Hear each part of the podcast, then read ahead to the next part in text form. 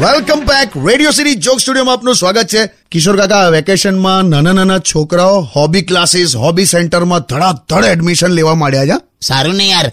શું ટેલેન્ટેડ છોકરાઓ છે આપણા હમણાં હું એક હમણાં રિયાલિટી શો જોતો હતો. તેમાં આવડો નાનકડો છોકરો જે રીતે એણે ગીત ગાયું આમથી આમ આમ ગળામાં આખી સાયકલ ચલાવી લીધી એને ગળામાં સાયકલ પણ તમારી વખતે હવે હોબી ક્લાસીસ નતા? શેના હોબી ક્લાસીસ લા અમને તો ટીવી જોવા મળે એટલે બસ આખી બપોર ઉપર એન્ટીના સેટ કરીએ. આવ્યું આવ્યું હવે દેખાય છે?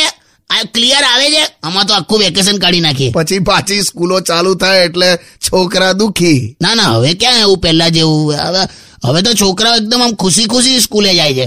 અમારે તો ઢસડી ઢસડીને સ્કૂલે લઈ આવતા હતા બધાને. બાળપણમાં સૌથી વધારે દુઃખ ક્યારે થતું હતું ખબર? જરા આખી રાત વરસાદ પડ્યો હોય અને સ્કૂલે જવાના ટાઈમે બંધ થઈ ગયો હોય. અરે મારે પણ સેમ આવું થતું હતું. પછી એક્ઝામ આવે એટલે આમ બધા મુરઝાઈ ગયા હોય એમ.